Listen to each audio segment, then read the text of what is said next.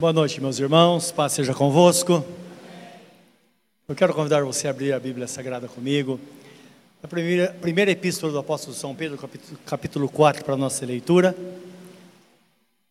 E aproveitando, eu quero lembrar você que aqui na igreja, durante todo esse tempo, sempre haverá alguém. Então, os irmãos vão trabalhar aqui durante a semana.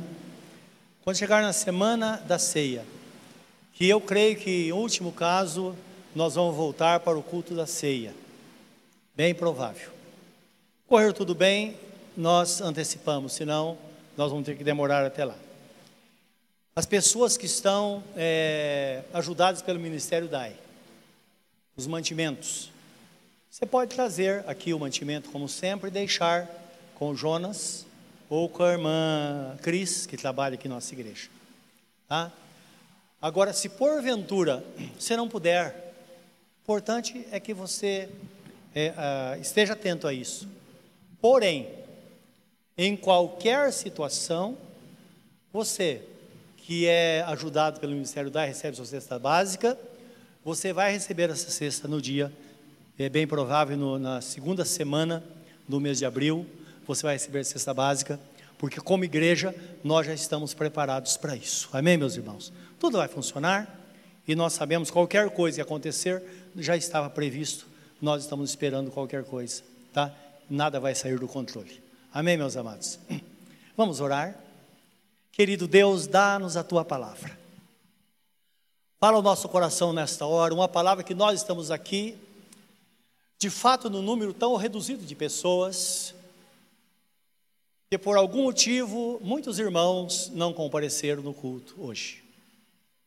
Mas, esses nossos irmãos, pedimos que o Senhor os abençoe da mesma forma que a tua bênção se estenda a eles. E certamente esta palavra que vamos falar nesta noite, eles também vão ouvi-la. E que eles sejam tocados e tenham a compreensão da tua vontade, para que fiquem tranquilos, sossegados na presença do Senhor, confiando que o Senhor é fiel fiel para cumprir a, tua, a sua palavra, fiel para nos guardar e nos proteger até o grande dia. É o nosso pedido, em nome de nosso Senhor Jesus Cristo. Amém. Vamos, portanto, à leitura da palavra nesta hora. Capítulo 5, capítulo 4, versículo 12 e 13. Diz assim: Amados, não estranheis o fogo ardente que surge no meio de vós destinado a provar-vos, como se alguma coisa estranha ou extraordinária vos estivesse acontecendo. Pelo contrário, alegrai-vos na medida em que sois coparticipantes do, do sofrimento de Jesus Cristo, para que também na revelação de Sua glória vos alegreis exultando. Amém.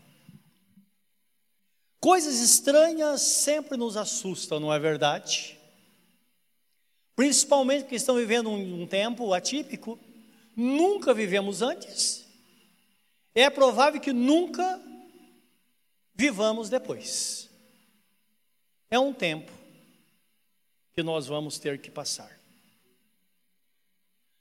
As coisas estranhas, elas poderão mudar o curso da nossa vida poderão mudar a nossa forma de ver o mundo. As pessoas que passam por dificuldades, por alguma situação, confessam isso. E também a forma de ver a vida daqui para frente. Que dependendo da situação, certamente nós nunca mais seremos as mesmas pessoas. Eu vi um vídeo uh, dessa semana de um pastor da Itália, o apelo dele como ele expressava sofrimento naquele apelo. Ouvi também palavras do pastor, um grande amigo nosso de Portugal, que também dizia a mesma coisa. Hoje eles já não tiveram culto, porque a situação lá está muito agravada. E eles, a gente percebe a angústia, o anseio do coração, embora todos eles confessam que Deus tem estado presente na vida deles. Nós sabemos que são coisas estranhas, porém esperadas. Ninguém pode dizer que foi enganado com alguma coisa, não. Nós sabemos que esses acontecimentos, todos eles estão previstos da Bíblia Sagrada. Jesus falou sobre eles, não é? E o texto da Bíblia Sagrada fala que são coisas que apontam para o final dos tempos, indicando que nós estamos partindo para o fim de todas as coisas. Hoje pela manhã, quando eu acordei, eu senti o um, meu coração bater assim a mil. Sabe quando clareia o dia? Eu sabia tudo que ia acontecer hoje, as decisões que tínhamos que tomar. Eu ainda falei, Senhor, como o futuro chega a ser. Daqui um pouquinho nós estamos aqui, na presença de Deus, e a trombeta toca e todos nós subiremos para a presença dEle. Assim como o ar que nós respiramos, isto é real, vai acontecer, e as coisas estão acontecendo conforme Jesus disse. Em Lucas 21, 10 e 11, Jesus diz assim: Levantar-se-á nação contra nação, reino contra reino, haverá grandes terremotos e epidemias e fome em vários lugares, coisas espantosas e também grandes sinais do céu. Jesus disse há dois mil anos atrás essa palavra. No livro de Mateus 24, 6, ele diz assim: Não vos assusteis não vos assusteis, porque é necessário assim acontecer, mas ainda não é o fim. É indício do fim, porém não é o fim. E tendo em vista que a palavra diz que todas as coisas cooperam para o bem daqueles que amam a Deus, cooperam ou há um propósito em todas as coisas, nossa, o que nós esperamos é que depois de tudo passar, Deus pode fazer grandes milagres, entendam isso. O nosso país, um terço da população serve ao Senhor, e até aqueles crentes desleixados, que levam a vida de qualquer forma, certamente estão de joelhos na presença de Deus. Não é verdade? Porque as provações ela não faz com que corramos de Deus, mas sim que corramos para Ele. E as pessoas que não servem ao Senhor também, elas são impactadas com a notícia. E você vai ver quando for liberados os cultos, as igrejas vão estar lotadas de pessoas que elas vão perceber que não vale a pena andar longe de Deus, porque só na presença dele há segurança. São coisas que estão diante de nós, e a fidelidade de Deus nos mostra isso. Agora, o que todo crente tem que saber, meus irmãos? Todo servo de Deus precisa saber de uma coisa: que na provação nós somos sustentados pela fé em Deus, na pessoa bendita de nosso Senhor Jesus Cristo e na Sua palavra. A palavra diz assim: Livro de Hebreus 10, 38. O meu justo viverá da fé, e se ele recuar, a minha alma não terá prazer dele. Então nós somos feitos para viver pela fé, crer no controle de Deus. Nós, nós falamos por reiteradas vezes, nem pensando que hoje a gente estaríamos aqui falando sobre esse assunto, que devemos reconhecer o nosso Deus em todos os nossos caminhos porque Ele é quem vai endireitar nossas veredas. É o cuidado do Senhor nosso Deus. Em Maraquias 3,18, Deus fala assim: Então vereis outra vez a diferença entre o justo e o perverso, entre o que serve a Deus e o que não serve. Isso nós sabemos. Nós sabemos que estamos em dois mundos: o reino dos homens, ou o reino das trevas, e o reino de Deus. Mas nós fomos transportados do reino das trevas para o reino do Filho do seu amor. Não é isso que está escrito? Livro de Colossenses. Sim, pertencemos ao reino de Deus. Não temos nada deste mundo Isso nós sabemos. Mas também precisamos saber que, apesar de estarmos debaixo da promessa do Senhor, além de todas essas coisas, pesa sobre nós a lei do amor. E a lei do amor diz que eu devo fazer com o próximo o que eu gostaria que se fizesse, fizesse comigo. Então, diante desta verdade, nós sabemos que a igreja tem a obrigação de cuidar do próximo, proteger os menos favorecidos. Pessoas precisam de proteção e nós vamos dar a elas essa proteção. Agora, não foi isso que Deus reclamou dos pastores de Israel, se você lê o livro do profeta Jeremias. Ele diz: ai dos pastores. Porque na verdade, eles pegam as minhas ovelhas, cortam a lã, comem a carne, tomam do leite, mas largam elas por aí. Deus disse isso. Então, deve começar de fato por nós. Por nós que eu digo, pastores, presbíteros e assim por diante, até chegar naquela ovelha, que última instância, eu e você, eu também sou ovelha, nós somos ovelhas. Então, precisa de fato ter esse cuidado. Quando Deus reclama ao povo de Israel, ele promete. Ele diz assim: que ele daria pastores segundo o seu coração. E ele diz: pastores que apacentem com conhecimento e inteligência. Está em Jeremias capítulo 3, versículo 15. E tenha certeza que essa é a nossa busca incessante durante toda a nossa vida. Há 40 anos que eu tenho orado ao Senhor e dito: Senhor, dá-me sabedoria, dá-me inteligência para fazer aquilo que tu colocasse em nossas mãos para fazer. E sei que essa oração de todos os pastores desta igreja, todos os presbíteros ou todos aqueles que trabalham no reino de Deus, porque se Deus não está, se ele não for por nós, nós estaríamos perdidos. Ora, nós sabemos que em um momento como esse podemos fazer algumas comparações. A pastora Sandra já abordou esse assunto. Você é um jovem saudável. Eu sou um idoso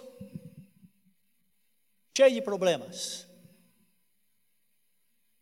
Na verdade, eu me considero um idoso, é, estou bem, não é?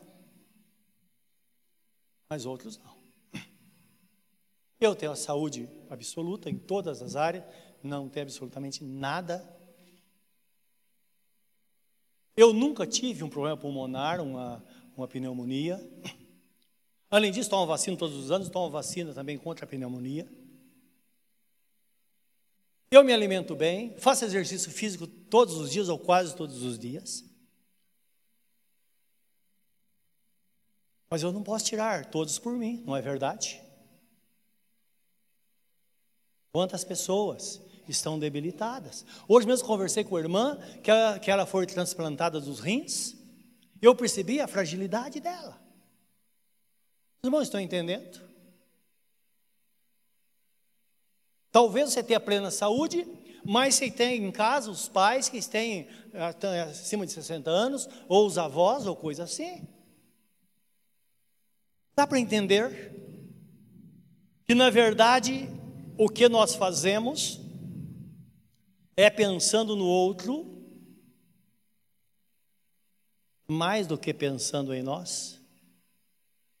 Isso é esperar uns pelos outros, que nós falamos em todas as ceias. Há 40 anos prega a palavra de Deus, há 32 nesta igreja para vocês, e sempre nós terminamos a leitura da ceia, esperai uns pelos outros. E esperar é isso. Esperar é saber que ora nós precisamos de alguém, ora pessoas precisam de nós. E tenham certeza, nós não sabemos, mas pode ser que pessoas precisem mais de nós do que nós imaginamos num momento como esse. E é hora, a oportunidade da nossa vida de fazermos alguma coisa em benefício daqueles por quem Jesus morreu. E certamente nós veremos a glória de Deus se manifestar na nossa vida e em nosso meio. Nesse tempo, meus irmãos, não fiquem só. Nós como foi avisado aqui, não teremos os cultos, tem todo o meio de comunicação. Mas se precisar, entre em contato. Entre em contato dos grupos e ou diretamente ou indiretamente nós seremos acionados, eu, os pastores, presbíteros, e vamos tentar te ajudar, estar ao lado. Porque já disseram que a, o grande problema dessa pandemia é a solidão, um dos problemas. A pessoa fica lá no seu canto, porque a tendência é essa, quando a pessoa está com um problema, todos se afastam. Isso não aconteça conosco. Se você entrar em contato, você vai nos achar. Se você nos mandar o um recado, você vai ter a resposta. Se você ligar, nós vamos atender. Não der para atender na hora, nós atendemos depois. Seu telefone fica registrado e nós atendemos depois. Uma coisa é certa: é o nosso tempo agora de fazer alguma coisa, coisa que nós passamos a vida aprendendo. A decisão de tomar, que, que, que tomamos, antes de nos ser imposta. Às vezes parece um certo recuo. Pode ser interpretado por alguns assim, não é? O Estado não nos impôs de fechar a igreja. Antes deles falar, deles sugerirem, nós já tínhamos tomado a decisão. E algumas pessoas podem dizer, mas isso não é um. Uh, Uma pessoa me disse um dia desse, pastor, o senhor pegou, pregou tão maravilhosamente quando citou o Salmo 91, e agora eu estou muito triste por a gente não ter culto. Dá para entender isso? Eu entendo, porque isso o que faz isso é o medo, não é? O medo de nós não termos a proteção divina. Mas é importante que a gente saiba que isso não é um recuo, mas uma estratégia. São coisas diferentes. Uma estratégia pensando nos outros e não em nós. Nós não precisaríamos fazer isso. Perdemos noite de sono para tomar essa decisão e muita oração. Mas, dentro dessa exposição que nós fizemos, pensando no outro. E o reino de Deus é assim. Porque a Bíblia Sagrada fala que Jesus pensou em nós, Deus pensou em nós. Ele não pensou em si, quando ele deu Jesus para morrer em nosso lugar. Assim como Jesus, Jesus orientou os seus discípulos acerca do cerco em Jerusalém, que aconteceu no ano 70 da era cristã, o movimento começou em 66 e culminou no ano 70, quando Jerusalém foi invadida pelo imperador romano, imperador Tito, que era o marechal Tito. E então Jesus deu algumas dicas na época. Em Mateus 24, Jesus disse aos seus discípulos: O que estiverem na, na Judéia, fujam para os montes. Quem estiver no campo, não volte atrás a buscar as suas vestes. Muitos judeus se salvaram usando esta orientação de nosso Senhor Jesus Cristo. Flávio José foi um historiador da época, foi contemporâneo de, alguns dizem que até do apóstolo Paulo, e ele conviveu com Tito quando ele era marechal. Ele profetizou que um dia Tito seria imperador romano. Eles eram amigos. Tanto é que os judeus o tinham como um traidor, mas não é. Ele era, na verdade, um profeta. Ele se considerava um profeta. Então tem muitos escritos dele. Na verdade, algum, algum tempo atrás eu li uma, sobre ele, uma coisa assim acerca do cerco. Embora a gente não encontre documentos, já tentei, estou procurando, não encontrei de fato algo verídico sobre isso. Mas, segundo algo que eu li algum tempo atrás, é que no cerco, cerca de 1 milhão e 100 mil pessoas foram mortas. Mas 100 mil pessoas, justamente as pessoas que ouviram o ensinamento de Jesus, elas se salvaram. Por quê? Elas não tentaram, não tentaram entrar na cidade, elas fugiram da cidade. Dá para entender? E se salvaram. Meus irmãos, A prática da fé é assim. Às vezes você é chamado a andar sobre as águas. Isso é fascinante. Mas outras vezes o Espírito Santo fala com você, esconde atrás da, atrás da moita e deixa o inimigo ir embora. Depois você retoma a vida. Dá para entender isso? Um exemplo clássico. Se você está em casa e o inimigo chega, bate na porta, ele está armado, quer assim, um acerto de contas com você, e você está com sua esposa, as crianças, o que você faz? Você vai abrir a porta? Ou vai dizer, filhos, fiquem quietinhos aqui. Deixa ele embora. Deixa ele embora. Depois acerta as contas com ele. Mas agora não. Não é verdade?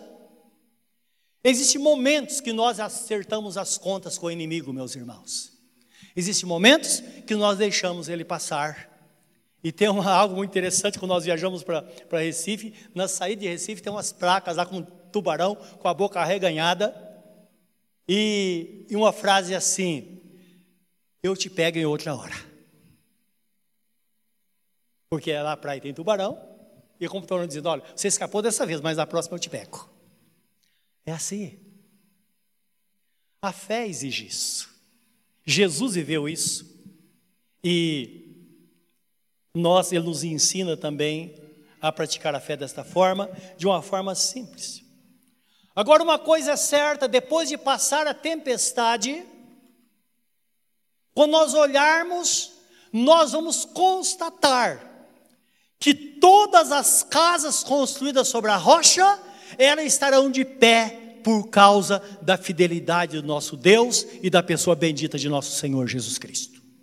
Todas estarão em pé porque o nosso Deus é fiel, a sua promessa permanece. Aí é o cumprimento da palavra, da fidelidade de Deus, que de fato ele tem o controle absoluto de todas as coisas. Essas coisas nos assustam, de fato, nós sabemos, mas Deus é fiel para nos guardar, nós sabemos que o poder está na Sua mão, e a palavra de Deus diz que Ele mesmo nos guardará, nos fortalecerá porque a Ele pertence a glória e o poder para todo sempre. Portanto, anima o teu coração, e quando você ler o Salmo 91, saiba que aquilo é real. Aquele que habita no esconderijo do Altíssimo, a sombra do Onipotente, descansará. Direi do Senhor, Tu és o meu Deus, Tu és o meu refúgio, a Tua palavra é o meu escudo. Sim. A palavra de Deus é verdade, devemos crer nisso, que certamente ele está conosco. A situação é assustadora, mas Ele está conosco para nos conduzir e para que tenhamos de fato uma vida de vitória. Depois, nós vamos ter muita alegria e glorificar o nome do Senhor, dizer: Senhor, nós passamos e muito bem. Ele vai dizer: Muito bem, servo bom e fiel, foste fiel no pouco, sobre o muito eu te colocarei. E com isso nós vamos alcançar a maturidade que nós nunca tivemos antes. Quando nós éramos é, mais jovens, nossos filhos eram pequenos. Nós, é, de vez em quando, tirávamos umas férias e íamos para Caraguatatuba. Então, eu, a, a pastora Sandra, nossos três filhos, o pastor Mário ia com os três filhos também, seis moleques. Depois nasceu mais um sobrinho, sete, todos juntos, na praia. E estava lá. Não dá para ficar cuidando, cuidar de sete moleques na praia. Tinha como. Eu ficava mais à distância, colocava um limite para eles, eles ficavam lá. Lembra que vinha aquelas ondas, e os menorzinhos às vezes eram cobertos até com as ondas. Que tinha aquelas surpresas, né? A onda passava, eles desapareciam. Aí a onda abaixava, a gente contava um, dois, três, quatro, cinco, seis, sete. Não, estou lá. Quando tudo isso passar, nós vamos estar aqui. E eu vou poder contar e você vai estar aqui. As ondas foram embora. E aí nós seguiremos nosso caminho em vitória na presença do nosso Deus, porque o nosso Deus é fiel. Ele dá conta. Curva o seu semblante nesta hora. Pense nesta palavra.